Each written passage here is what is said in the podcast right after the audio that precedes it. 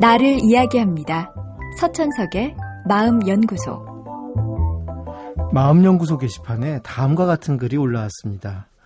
2달 전 이사를 해서 어느 엄마를 만났는데 금세 가까워졌어요. 아이 학교에서도 대표인 그분 추천으로 제가 부대표가 되었죠. 그러다 보니 자꾸 끌려다니는 것만 같고 애초에 제가 계획한 생활은 못하게 되어 불안합니다. 또 자주 보면 갈등이 생기고 좋은 감정도 나빠질까봐 걱정됩니다.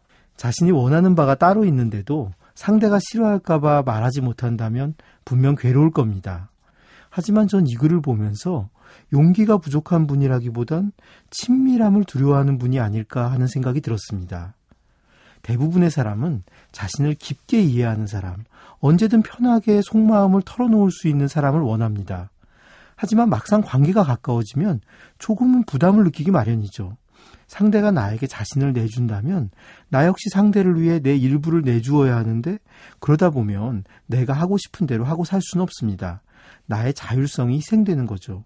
그 과정에서 서로 간의 삐걱거림도 생기고 스스로 흔들릴 때도 있고 그러면서 균형을 잡아가는 것이 관계입니다. 결국 관계 맺기의 본질은 친밀함에 대한 욕구와 자율성을 지키고 싶은 의지 사이의 균형에 있습니다. 이렇듯 관계가 가까워지면 누구나 조금씩은 불안을 느끼는데 유난히 심하게 불안을 느끼는 분들이 있습니다. 서로 가까워져서 상대에게 자신을 맞추다 보면 자기 인생은 사라질지 모른다는 그런 두려움을 갖고 있는 분들이죠. 이분들은 결국 공포 때문에 관계 자체를 중단하는데 친밀함에 대한 일종의 공포증이라 할 수 있습니다. 물론 이때 상대방 입장에선 이런 반응을 이해하기가 어렵습니다. 한참 좋은 상황에서 갑자기 달라지니까 당황하고 화를 내기도 하죠. 그러면 이분들은 상대의 분노를 이렇게 해석합니다. 역시 누군가와 가까워지는 건 위험한 일이야. 믿을 사람은 없어. 문제는 그 다음입니다. 막상 관계가 멀어지고 나면 이번엔 외로움이 밀려옵니다. 내가 불안 때문에 잘못 판단한 건 아닌지 후회하고 상대가 내게 잘해주었던 기억이 떠오릅니다. 문제는 어디에 있을까요? 내 불필요한 두려움이 문제의 원인입니다.